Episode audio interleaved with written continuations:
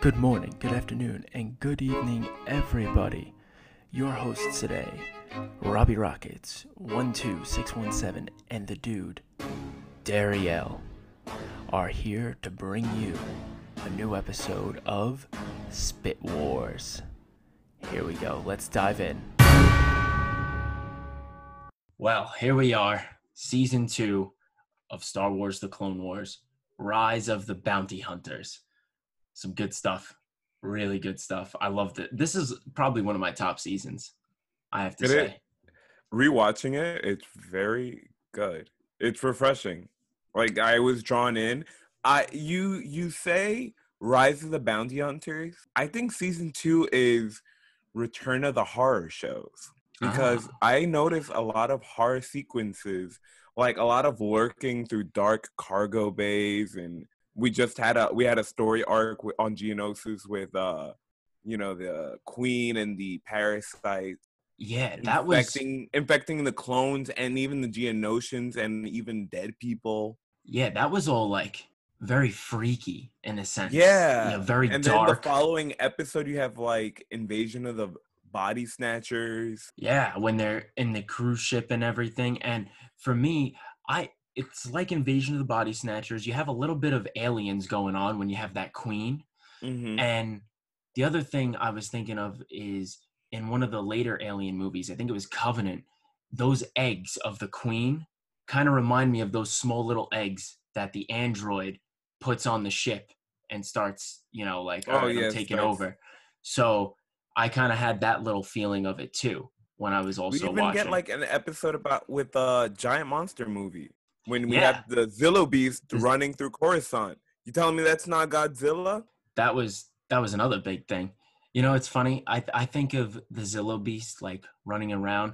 For some reason, I just think I laugh at first, even though it's not funny. But I laugh because the giant marshmallow from Ghostbusters. Like, I think a giant monster, and I always think him.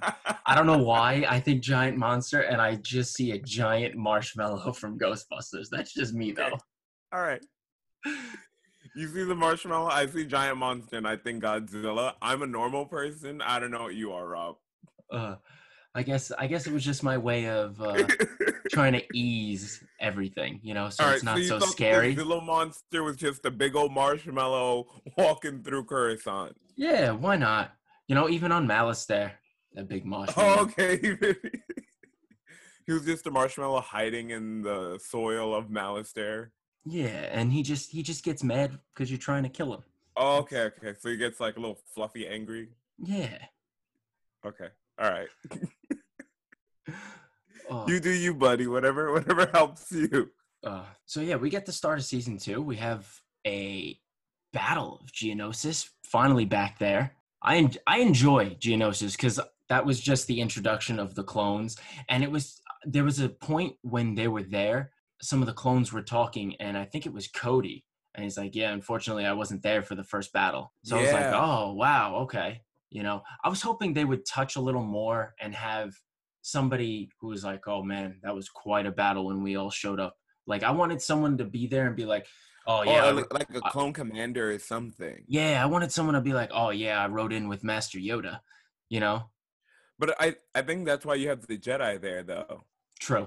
Because the Jedi can say, oh, I fought the first battle. We lost a lot of clones that day, blah, blah, blah, yada, yada, yada. This battle's much different from the first one. The freaky thing about this, I feel like this was like the darkest the season got was when you were lurking through the catacombs. Yeah. If you ask me, I feel like that's when you really started. That was the creepiest episode. Like, you're like, what the hell is popping out? And then that's, I don't know, zombie where, movie vibe. I felt like, to me, I feel like it's almost like The Walking Dead. Yeah. They just come lurking out. And to me, I think of like Season 2 of The Walking Dead when they're coming out of the barn. So they're all like hiding in there, and now they're all coming out. And even before the catacombs, I like the fact that when they first land on Geonosis, you have the three Jedi who are there, Anakin, Obi-Wan, and our good old friend Ki-Adi Mundi. Yeah. And they all have their three different journeys on how they're going to regroup. And it's almost this anxiety, tension-filled episode where you're like, oh my God, is everyone going to meet up in time? Are they going to Is someone going to be left behind? What's going to go on? And I enjoyed that. I know the start of the season, we'll go back to the start of the season after, but this was like a little break from our little bounty hunter heist beforehand. Mm-hmm. But I love that Ki-Adi Mundi shows up, because if you realize, Ki-Adi Mundi was the only Jedi that we really didn't get much about in season one of the TV show. Yeah.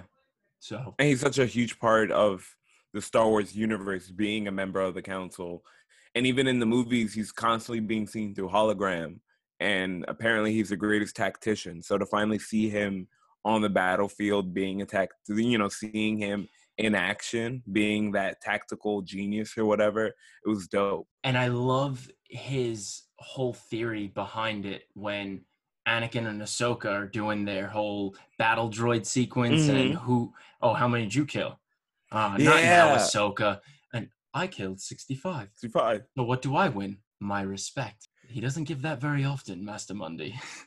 The calm little what was it that you had? 60. Oh, I have 65.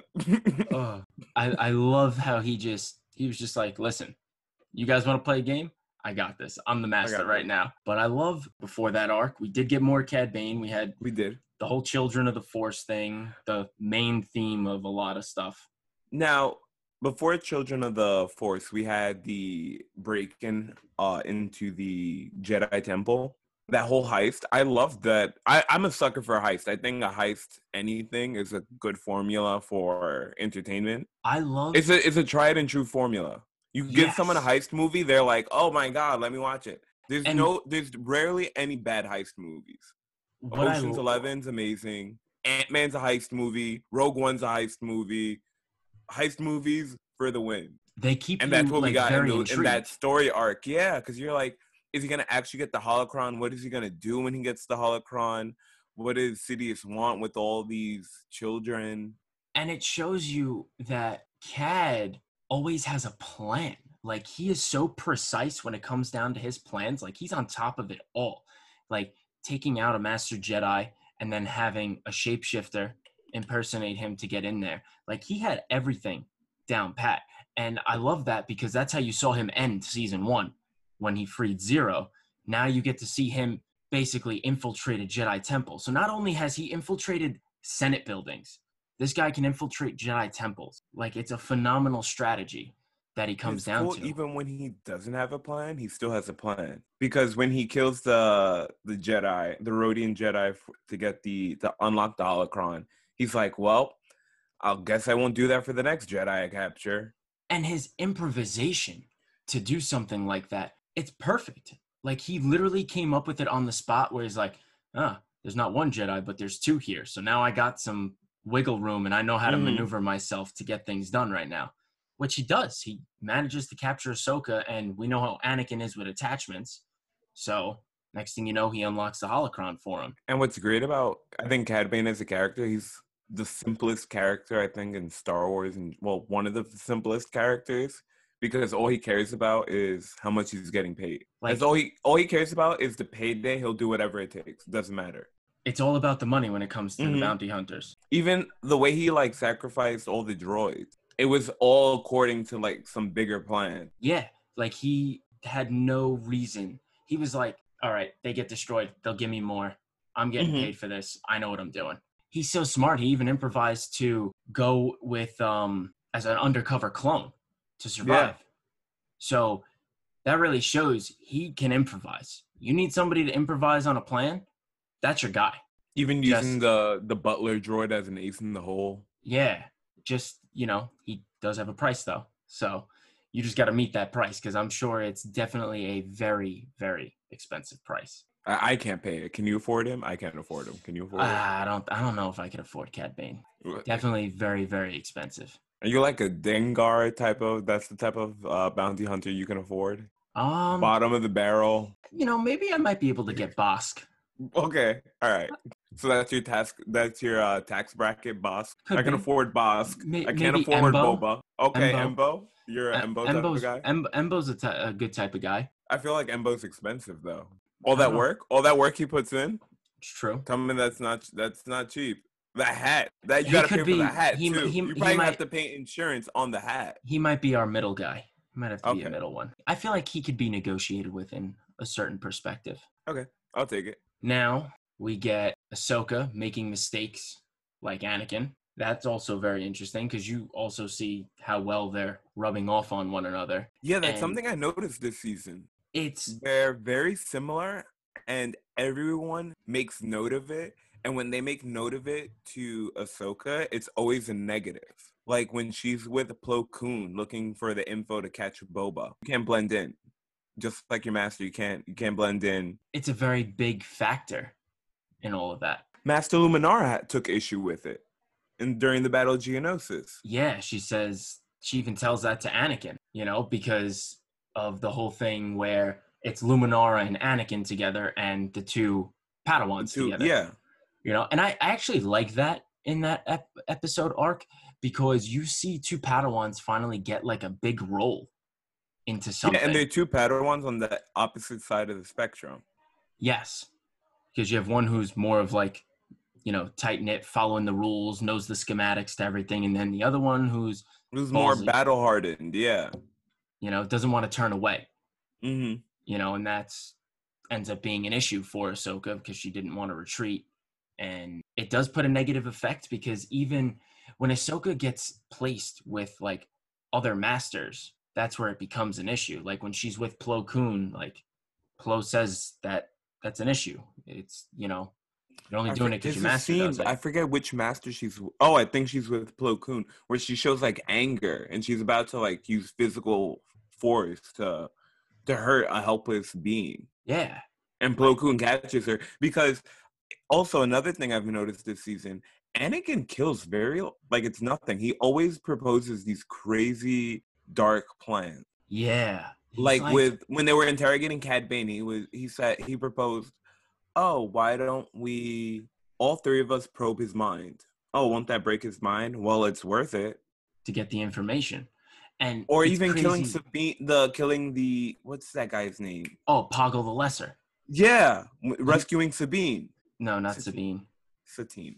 That's very true. And yeah, of course, Obi-Wan's like, Anakin, must you always report him? So it's very interesting how you see a lot of darker tactics to it all. It's interesting, the probing of Bane's mind. I like how you say it's very dark-sidey because I feel like Mace Windu's more in that middle spectrum of the Jedi. And then Anakin, obviously, we know is more towards the aggressive side, the dark side type of thing. And Obi-Wan is the one who kind of never really goes that route, but he kind of agrees to still probe the mind. See, it's interesting you say Mace Windu's the middle guy because in the last story arc of this season, you see a side of Mace Windu you don't really get to see. He's actually caring for this life form. You see that he's shown a lot of dedication to making sure that this beast is alive. Where every time we see Mace Windu, even in the movies, he's kicking ass and taking names. We don't really think about him as a Jedi who plays everything by the books when it comes to fighting or whatever. Yeah, and you even see that when it comes down to him being attacked by Boba Fett. Like, he doesn't want revenge on Boba. He won't get involved with Boba, but the only reason he gets involved is because of the life of the hostages. Yeah, you're right, because when he talks about Boba, it's like he's regretful. He's regretful that he had to kill Jango Fett, but it's like he's let it go. Yeah. Almost like he can't hold on to the fact that he killed Jango. And he wants Boba to get that as well. And that's something the young Boba Fett needs to learn. He's filled with the revenge. And it's cool because you see that opposite side of Mace Windu. Basically, you see that side of him basically at the end of the season. Mm-hmm. The end of the season has the last arc of Boba trying to get his revenge for 3 episodes and the 2 episodes on Malastare. With the Zillow, yeah. So you get that side of Mace right there at the end of the season, which is very interesting. Yeah, because you see Mace Windu. That's why the Clone Wars is awesome because it expands everything that we saw in the prequels, so it makes you appreciate those characters more, which I think is a running theme since we started covering Clone Wars.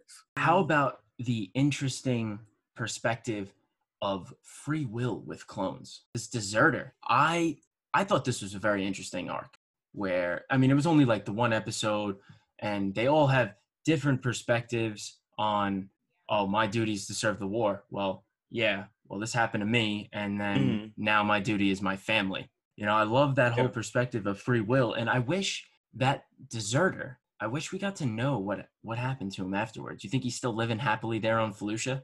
Yeah, he's chilling with his family. You know, it'd be cool to see what it's like for some of these people.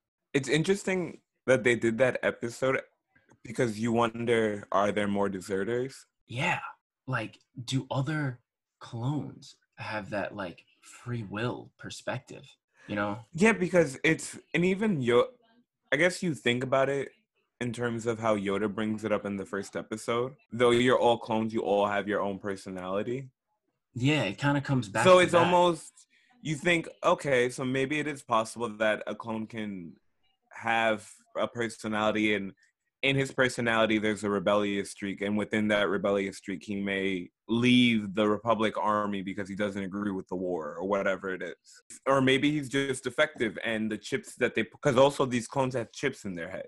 So we don't actually know the extent of what these chips do to their brains or how they function. The difference in this episode you see is between clones and droids, because you see how the droids are very well programmed, and because Grievous is on the run when they're on this planet. You see these droids need to charge up and everything, and Grievous don't care about them. You know, they're nothing. He destroys them. Like, they're expendable. So you see it how Grievous uses them. You see them how Cad Bane uses them. Yeah, they don't care for them. They're whatever. They're mindless drones. You know, unlike the clones who are actual people. So it is interesting that you have actual people, even though you can bring up the argument they're not actual people because they're clones. They're not a natural born human or whatever. But they're still people at the end of the day, like Yoda says, and all the Jedi have acknowledged. And they care for them. Yeah, even amongst the clones themselves, like they all see each other as brothers.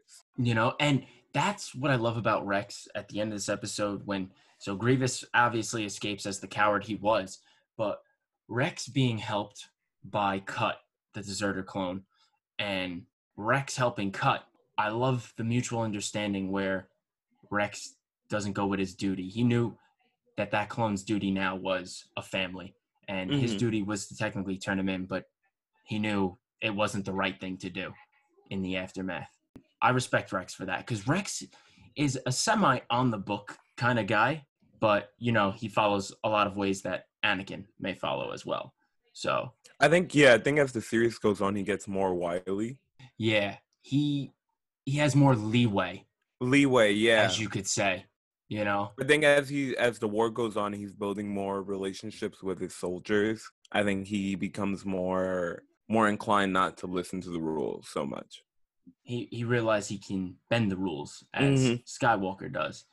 Because it also, if Anakin doesn't get reprimanded, why should Rex get reprimanded? That's true. You know, it's like a monkey see, monkey do type thing. Monkey do type thing, yeah. It all kind of works out that way. What's interesting about that, but like this season in general, is in this season we get the first episode in the middle of the season. Yes. You know, it's so funny. I was literally just about to say that, and I let you finish to see if you were going to say it. And of course you did. Of course I was. I love that episode because it's our first introduction to Admiral Trench. My opinion, he's the best strategist of the Separatists. Yeah, he is the best strategic. He memorizes everyone's moves, and he can just call you out based off whatever your move is. You purposely have to act outside of your comfort zone to beat him. And that's what Anakin did with that new stealth. Yeah, that's why I think Anakin is the perfect adversary for Trench. So, and Trench, he's all about that challenge. Oh, Anakin Skywalker. Oh, his tactics are very aggressive. Yeah, he gets me every time. I love when he does his little... I can't wait till he gets his little metallic robotic... I know. Talon thing on his mouth. He'll be part machine in the aspect. He'll be part techno union. I love how in this season we get our perspective for Mandalorians on Mandalore, the Darksaber, lightsabers, this whole fight thing going on. This is awesome stuff. Also, with a relationship that Obi-Wan used to have. This, I think, is amazing because I really do hope that some of this comes into effect in the Obi-Wan TV series where he talks about, like, in the Clone Wars, he talks about how Qui-Gon and him were there with the Duchess and whatnot. Mm-hmm. I would like to see more things touched upon of how Obi-Wan was with the previous relationship. And I love how Anakin just busted balls about all of it. The whole time. He wants all the deeds. Oh, it is. He wants all the hot tea. It is too funny. I love it. And I love the Darksaber. The Darksaber showing up. Yeah, the Darksaber is the most interesting thing about Star Wars. Well, one of them. Because it looks so cool. It looks so unique. It's something different. It looks like a sword. It's supposed, yeah, because we're told it's a lightsaber. It's supposed to be a lightsaber, but it looks like a sword, and it doesn't have any color or pigment. No. And we know nothing about it. You know, all we know about it. It was taken in the Jedi Temple during the Old Republic era. And apparently there was a Mandalorian Jedi that wielded it. So my thing is, I would love, and I hope Disney does something with it, that they add the Old Republic. Like, we're going to have the High Republic. I would like an Old Republic storyline. Well, the High Republic is the Old Republic. I guess. But the thing is in continuity, it's the Old Republic to me. That's why. The Old Republic is the High Republic era. Did you not pay attention to what Disney said? I guess, but my importance to it is if they're going to say it's the High Republic now, continuity-wise, you have to consider it the Old Republic because that's what the Clone Wars calls it. Interesting. You know, that's how I see it. I don't want Star Wars to put itself in another hole and have loopholes and plot holes that gotta get filled again. It's okay. We'll just do more books, more cartoon shows to fill the plot holes. It's fine. That's the point. That's the point of Disney buying Star Wars. It could create all these dumb plot holes and fill them up. It's treason then. Yeah, definitely. Yeah, you're against me on it, so it's treason. It's all good. It's all good. Nah, don't worry. If you're not with me, then you're my enemy. What I love in that arc is we get a little Attack of the Clones type feel when you see Obi-Wan and Satine teaming up. I felt like it was Anakin and Padme. I got Anakin Padme vibes. So to see Obi-Wan in that perspective, I'm like, damn, Obi-Wan, you could have had a girl. What's dope is, unlike Anakin, he is trying his best to deny himself. Because even though when he says, I would have left the order for you, he's saying it as a ploy so she can get free. You can tell he means that. Yeah. And her saying, I love you, it's like huge. I'm like, yeah, a Jedi who's told, not a Jedi who are taught no emotions, no feelings, no attachments. Being told I love you must be like malfunction. Cannot compute love, cannot compute. And it's the first time I feel like we see like attachment type side to Obi-Wan. You know, he's all about letting go with things, and you finally see he's got something there, but he still has the will to reject it. Because I think no matter what, throughout Star Wars, we always see Obi-Wan as the model Jedi. Yeah. From when the series started, from A New Hope on, he's always been the model Jedi in our eyes. So here we get to see him at a weak moment, but even in a weak moment, he still is strong and resolute. Like he knows what his duty is as a Jedi in a sense, which is very interesting. And he says it in the end of the series, if you recall, spoiler alert, when you get Bo-Katan telling him. The Duchess's sister, who we haven't met yet, but we will get there at some point. Don't you folks worry. And another thing that's interesting, aside from seeing the Mandalorian point of view, we get to see how things are in the Senate this season.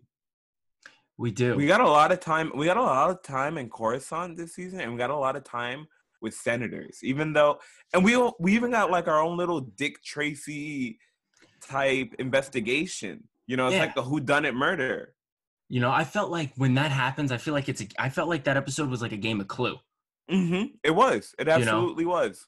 like, they didn't know how this person died. So it was like trying to figure out the murder weapon. I thought that was funny. And who did that and who did this? And and even like the investigator, he's like the stereotypical detective from like a 1950s movie.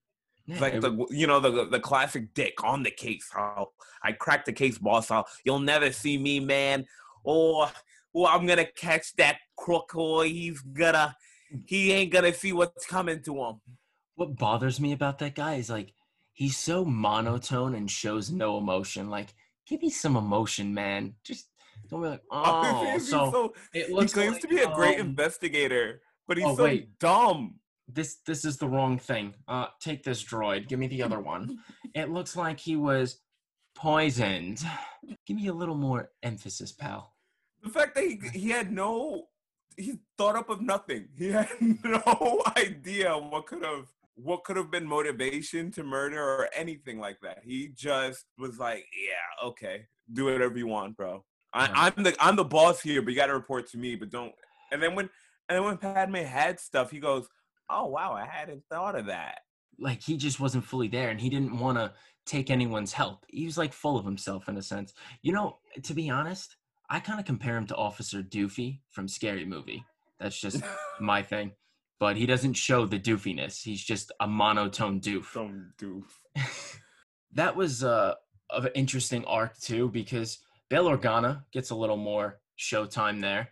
Mm-hmm. You know, he shows up a little bit more this season. We see some Mon Mothma in the background. Yeah, a young Mon Mothma. So she gets involved a bit. But she doesn't get so involved where many Bothans died for this information.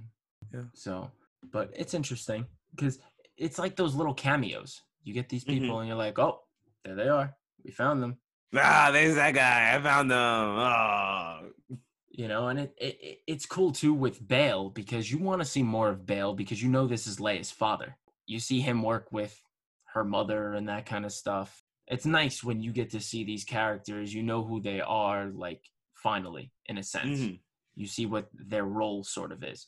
You kind of see a lot of people's roles in this season. I feel like a big thing was between, like, you have bounty hunters, you have senators, Jedi, and a lot of different perspective with the Jedi.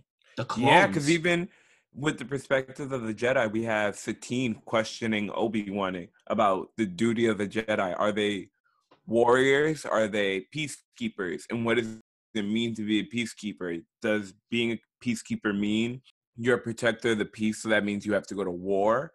Or you fight as a last result? What does it mean? What does it mean? You know, they only fight if they get involved. In a sense, they technically semi are peacekeepers because you kind of see that on Malastare. They don't want the Dugs to kill the last of this kind. You know, regardless of how strong the Zillow Beast is, they're like, no, it should go to another planet where it should live. And the Dugs are very against it, and it all comes down to treaty purposes and whatnot. And what I do love about that episode is you really see the sinisterness of the Chancellor, and he's not he hasn't really yet, I don't think he's yet revealed himself on screen except for like hologram wise as Darth Sidious. And I felt like him as Chancellor there, you notice that you're like, wow, that's Darth Sidious. This guy is like hardcore right now. He's like, kill it, you know, do it, you know, that whole thing of it. And I don't know about you, that whole arc with it, did you feel like we're owed something from the Zillow Beast with it being taken to a facility and cloned and whatnot? Like, we know this was never shown afterwards. So, spoiler alert, after season 2, none of the seasons of Clone Wars show the Zillow Beast anymore. It's not even mentioned. And you get that big cliffhanger at the end of the episode where he says, here are your new orders to clone it. You know, because they wanted to do stuff with armor and all that stuff. It would have been cool to see what he did with the Zillow Beast, but thinking about the direction of Star Wars and the series and what the series is supposed to be, if he's trying to think of armor, he's not thinking of armor for clones. He's thinking of armor for his... Stormtroopers, eventually. No. Final Order? Think bigger. Planet killing bigger. Oh, boy. his Death Star. His Death Star. Okay. I think he's using this. I think he wanted to use the Zillow Beast for armor plating for the Death Star. Okay. Oh, that's actually pretty different. I think that's pretty cool. You know, it's bringing a new perspective to you. My perspective of it is we never saw it after this. So obviously we know that something was not successful. I think it'd be cool in a future Star Wars show, don't matter what, that someone ends up crash landing on a planet where they had the trying of the cloning of the Zillow Beast. And it was successful. It was successful, let's say. But the only problem was broke free, more Zillow Beasts got out, and they roamed that planet. Almost like a Jurassic Park type thing. You know, I think that would be a pretty different aspect. And now you're trying to escape a planet of Zillow Beasts, you know, and this, I feel like, could show different types of Zillow Beasts. Cause now, you know, you got to remember these were cloned. Who knows if a cloned one was cloned properly or it has a different manufacture to it. Yeah. I think that'd be kind of cool. It'd be an interesting perspective on like wildlife in Star Wars. Something that was left open-ended. I think they could work with something like that and make a cool, unique thing to it. Give us some Zillow Beasts in The Mandalorian or something. Yo, listen, I would love to see him crash land on a planet. Yo, Baby Yoda picks up a Zillow Beast. I'm dead. Oh, forget about it. I would love to see something like that. That'd be freaking crazy. That'd be amazing. I gotta say, but the child. I love how Hondo makes his way back into this season. He always finds a way to weasel back into Star Wars. So we get more of, like I was saying, how we had the bounty hunters, Jedi, senators. We even have pirates. We have more. We kind of see Hondo's role in the Clone Wars. You know, he is. I love this guy. He doesn't have a side. He wants to stay as neutral as possible. And I love that you mentioned that because you see that he is doing that when Aurra Sing shows up to Florum. Yeah. In that last 3-episode arc. He's like, listen. I'm not going to stop you. But she's in there. I don't know what kind of trap she has planned for you. Yeah. I don't know what kind of trap she got planned for you. And Plo Koon's like, why are you telling me this? Because I want you to know that I'm not on her side. I'm on no one's side right now. Like, I want you to know that I'm still neutral. I'm keeping an upper hand in all this. All right, like take it easy. I thought that was very funny. Yeah. I was like, Hondo, you sly dog, and you got to see a different side of Hondo to do what is right. Yeah, he tells Boba Fett. To me, I'm like, that's like a remorseful thing in a sense. Yeah, like that Hondo kind of has a code, as warped as it may be. There's still a code that he abides to. You know, and maybe he's also upset because all he got was a kiss from Aurra Sing. So, maybe. And she ran off. She drove off. And he's like, how could she leave me like that, man? Yeah, I find that being one of the funniest semi-relationships you kind of see happen. Like, when I'm watching the episode, I still laugh every time because I always forget when she gets off the ship, she kisses Hondo. And I'm like, really? Or even like when someone from his crew is talking about it and they're like, oh yeah, Aurra Sing, she was the worst thing to happen to the boss. No, I don't want her back. You know what's crazy? She is a mentor to Boba, but she's like that bad side of Boba. She's ruthless. Oh, that's one of the best things about her, I gotta say.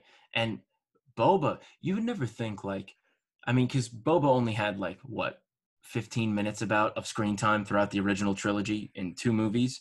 You wouldn't think Boba was like a remorseful type of guy, you know? And I hope we get to see more. Obviously he's supposed to show up in Mandalorian season 2. So I hope we get to see like a deeper dive into the character as he's older, because we didn't really see that in the original trilogy. We have this arc of him showing up in the Clone Wars with bounty hunters, and he's a child because him as a clone, he was altered to actually grow as a child. Well, he wasn't altered. He's an unaltered clone. No accelerated aging. Yeah, that's what I'm saying. He's altered where he doesn't have the unaccelerated aging. That's what I mean. I know I should have probably worded it differently. Yeah, because you're like, he's altered because he's not altered. Yes. I'm using a little you're crazy psychology. I got some crazy psychology over here, I must say. I apologize, everyone. Keep up. But he gets taken into custody, too. So now he's gone, and Aurra Sing, you see she only cares for herself because she didn't rescue Boba. Meanwhile, Aurra is the one that's supposed to be looking after him because of Jango Fett, and she doesn't. And also, she don't care. The fact that Boba doesn't know that his father was honorable, it's like a big red flag. He kind of understood that from Hondo. He was like, it's the honorable thing to do. It's what your father would want. And that's what remotely helps him. I mean, in a sense, that probably helps him in the end from when he's put in prison. And even Bossk. Bossk got taken. Or left Bossk. You know, and she freaking killed Castas. She killed Castas. I would have killed Castas. I mean, yeah, I would have killed Castas too. Honestly, I would have killed him on the ship right there. Yeah. I'm surprised she waited that long. I would have forced Boba to do it, honestly. But the only thing is like, you knew Boba wasn't going to do it if he wasn't going to kill the clone. That's true. You know? But my thing with the clone was maybe he didn't want to kill the clone because the clone looked like his dad. Could be true. Because if I'm correct, it was Commander Pons that Aurra Sing fired the trigger on. He gets sent off into deep space. Hondo is seen on two different sides. Like, think of before this, where now he's on Felucia trying to go after the farmers. Mm-hmm. Right here, he's like, oh, I'm going for this stuff. This is where the money's at, you know? But meanwhile, you see him later on in the season. He's this nice guy. He's helping the Jedi, so he stays neutral. He's an opportunist. I love him. I love that about him. He changes his stance on everything depending on the situation and the opportunity that would benefit him. He looks out for himself. Yeah. And he's a genius. Well, not himself. Himself and his crew. Crew, yes. He cares about his crew. And it's funny because he does care about the crew when you see that happen in season 1 where his crew lies to him. And it causes repercussions for that guy who lied to him. He's like, listen, I didn't want a war. And now you caused the war. Now you're going to get it. So it's very interesting. And, you know, as you had said, that episode where Hondo is going after the farmers and everything, and the bounty hunters who are paid by the farmers, pretty cool, interesting aspect of the Zabrak bounty hunter being paid to protect the farmers. Oh, I was like, oh, different aspect for it right now. Cool. Also, that episode was like very Seven Samurai. So I haven't delved into anything of the Seven Samurai. But I remember we were talking about it, how it was donated. It didn't click. Watching the episode, it didn't click until I think the Zabrak bounty hunter or Obi-Wan was like, the seven of us. This episode is the Seven Samurai because they're protecting villagers against a band of pirates trying to abuse the villagers. And there's seven highly trained bounty hunters who are in... you know, hired to protect the villagers. I was like, I've seen it before. I've been here, done that. Yeah. But I love it. I gotta say. And we got an introduction to a pretty dope-ass bounty hunter. Embo was very interesting as he was part of that group, I gotta say. The way he uses that hat. Yes. And not even just how it's a weapon, it's a shield. It's everything. It's fashionable, it's practical, and it's deadly. Who would have thought? I don't know. And for a bounty hunter, I'll pay him. I'll pay him, definitely. You said it earlier. You can afford him. I'll afford him, 100%. Give me Embo. Okay. I'll take him. It's like you're doing a lineup and you're picking bounty hunter. I'll take Din Djarin and I'll just stroke the heartstrings. You know, I wouldn't even have to pay. I just get to his heart. He'll do it for free. I know how he is. Oh, okay. Just be careful of the fob. It'll start tracking things. It might start tracking things. But I gotta say, overall, we had a solid season here. And it's a good season. You know what's really one thing I did take that was funny about this season is Mace Windu's feel for droids with R2. You remember when in Revenge of the Sith, how Obi-Wan always was making fun of R2, and Anakin's always like, Master, come on, can you not? He's like, I didn't say it. Like, Mace is basically doing the same thing. And I love that R2, he ends up saving the day, you know, against the Gundarks and the bounty hunters. I got a question. If you were in this situation with all this, who do you think is easier to deal with, the bounty hunters or the Gundarks? I feel like it's both very tough. I'd rather deal with the Gundarks because at least I know they won't kill me, all right? Okay. The bounty hunters, they could kill me. They could. Or, depending on how big of an asset you are, they could sell you. That's also true. So you may live, but if you're sold to the wrong people... I'd rather deal with the Gundarks, all right? If I had to deal with the bounty hunters, I'd say... I would hope Castas would be there because he'd be too much of a wimp. See, now you're picking and choosing. Now you're picking and choosing. No. No. Honestly, I'd probably go with the bounty hunters. I'd be up for the challenge. I feel like the Gundarks. I feel like a Gundark's gonna take me out way too easily. They probably throw you to the Zillow Beast. That thing's gotta make it to Malastare first. Gundarks barely leave the planets. Yeah, unless they're pod racing. Have you ever seen pod racing? Once on Malastare. Are you an angel? Oh my god, that's your like favorite quote, I gotta say. Because it's so dumb. Come on, Rob. It doesn't apply. That's funny. Anything. Where are you gonna say, are you an angel? Mm-hmm. Like, that's your conversation starter as an 11-year-old kid? I guess. I don't know, man. Rob, is there any news for us this week? All right, so now that we're wrapped up on season 2, anything in the rumor mill? The only thing we got in the rumor mill is the possibility of a George Lucas cut for The Rise of Skywalker. Ah, tell me more. So this could be an interesting aspect on how things, I don't know, maybe could it rewrite something with Star Wars? I don't know. But maybe could it make the movie different from Return of the Jedi? I would sure hope so. You know, we get... I look forward to hearing all this stuff about like rumored cut movies because this is the first movie in real life in general that is saying, oh, there's a cut of, and this is George Lucas, obviously. Like we all know the Snyder cut. So everyone's saying all these cuts from movies. I think the cut thing has been around for ages, not just in the nerd realm of the Snyder cut or now. Yeah. Of legend George Lucas. Directors always, well, some directors have multiple cuts of movies, but I think as the consumer, if that director wants to share the cut, I think we should get that cut. Yeah, I feel like it's never delivered. Yeah, I mean, look at like a movie like Blade Runner. Blade Runner has I think 3 or 4 different cuts. You know, I feel like cuts of movies only started coming out later on, where it wasn't a big different cut, but it was like added deleted scenes. It's always basically added deleted scenes, or they take out a scene and replace it with another. Yeah, so I think it'd be interesting to see how long do you think this movie would be? I think it stays 2.5 hours. You think it still stays 2.5 hours? You just think I think maybe it might get bumped up to 240. 240. So you think there's only like 10 extra minutes of additional stuff? Yeah. Because I'm not even accounting, because I'm thinking about it as, what if he takes out scenes and replaces them with new scenes? True. I'm not thinking of it solely as... Do you see maybe scenes that get added in and replacing other scenes? Do you think some of those scenes may have to do with adding more Leia and CGIing Carrie Fisher into the movie? Yeah, or using more footage that they probably shot with Carrie Fisher that they didn't use.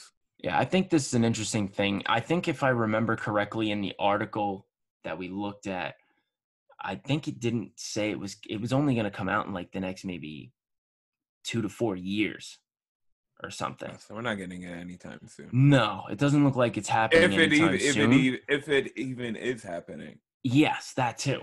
I mean, it'll be interesting to see what he would do to it to change it. So if you can give me a new Rise of Skywalker and not have to make a whole new movie or do a reboot, sequel, or reboot anything. Well, there's lots of talks about that in Star Wars news of rebooting sequel trilogy, because Lucas has stated that his sequel trilogy would have taken place 10 years after Return of the Jedi. And you want to know something? Since we're in like a Star Wars news area, and the thing we also heard, remember Luke possibly being CGI'd into the Mandalorian? Mm-hmm. What if that is something to build up to an arc like that of a reboot of the sequel trilogy? Because think of it, Mandalorian is 6 years after Return of the Jedi. So in a sense, you're then jumping to George Lucas's sequel trilogy 4 years later. You know, true. It was something that just crossed my mind as a possibility. And like that, I think we've all taught our Padawan learners for the week. Yes, we have. And I have taught my clone cadets as well, since we saw a lot of them. We saw a lot of my clone cadets this season, I must say. Well, Rob, it's been nice. I agree with you, my friend. I am signing off. Robbie Rockets 12617. And it's been your Jedi Master, the dude Dariel, signing off, wishing you all good week, and may the Force be with you always.